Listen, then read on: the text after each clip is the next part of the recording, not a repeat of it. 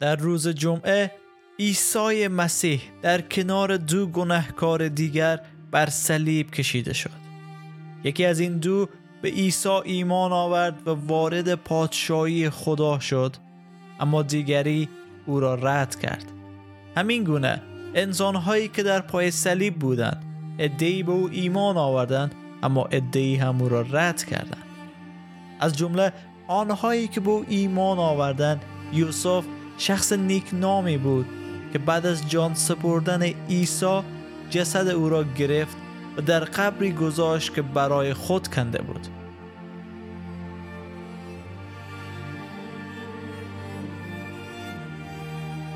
اما شرارت انسان ها باز هم مانع شد بر اینکه به حضور خدا باز کردند.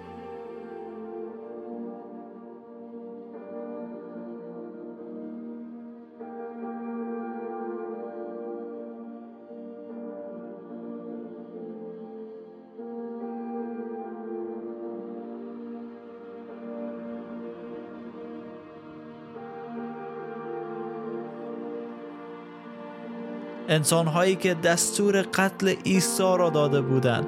در روز شنبه از دولت روم و رهبران آنجا درخواست مهر و لاک کردن قبر عیسی را کردند. روز بعد یعنی روز سبت سران کاهنان و فریسیان به طور دست جمعی نزد پیلاتوس رفته گفتند.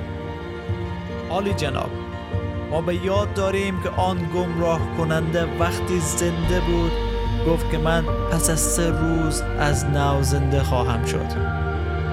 پس دستور بفرما تا روز سوم قبل تحت نظر باشد. وگرنه امکان دارد شاگردان او بیایند و جسد او را بدزدند و آنگاه به مردم بگویند. او پس از مرگ زنده شده است. و به این ترتیب در آخر کار مردم را بیشتر از اول فریب دهند. پیلاتوس گفت شما می توانید نگهبانانی در آنجا بگمارید بروید و تا آنجا که ممکن است از آن محافظت کنید. پس آنها رفته قبر را مهر و موم کرده. پاسبانانی در آنجا گماردند تا از قبر نگهداری کنند.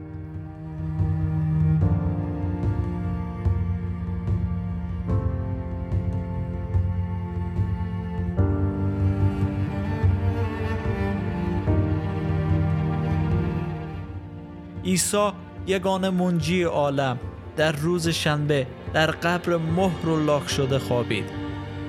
اما در این زمان چه بر سر شاگردان و پیروانش گذشت. یک بار باید خود را به جای شاگردان قرار داد که مدتی همسفر و یار عیسی بودند. معجزات او را دیدند تعالیم او را شنیدند و تازه امید رهایی از اسارت در آنها جوانه زده بود. که ناگهان شاهزاده آزادی خواهشان در روی صلیب جان داد. چقدر سخت و دشوار بود برایشان این روز. در غم و اندوه به سر بردن. امید به ناامیدی تبدیل شد. شادی به غم. وجد به سرخوردگی و شکست. حتی دیگر توان بلند شدن را نداشتند. این شنبه تلخترین، تاریکترین و سردترین شنبه زندگی شاگردان و همه جهان بود. همه چیز از بین رفته بود. دیگر کلامی نبود که بتواند آن را توصیف کرد. تنها سکوت بود و بست. بدن بیجان مسیح در قبر یوسف بود. اما این تاریکی دوامدار نبود. چون بعد از هر تاریکی روشنایی است.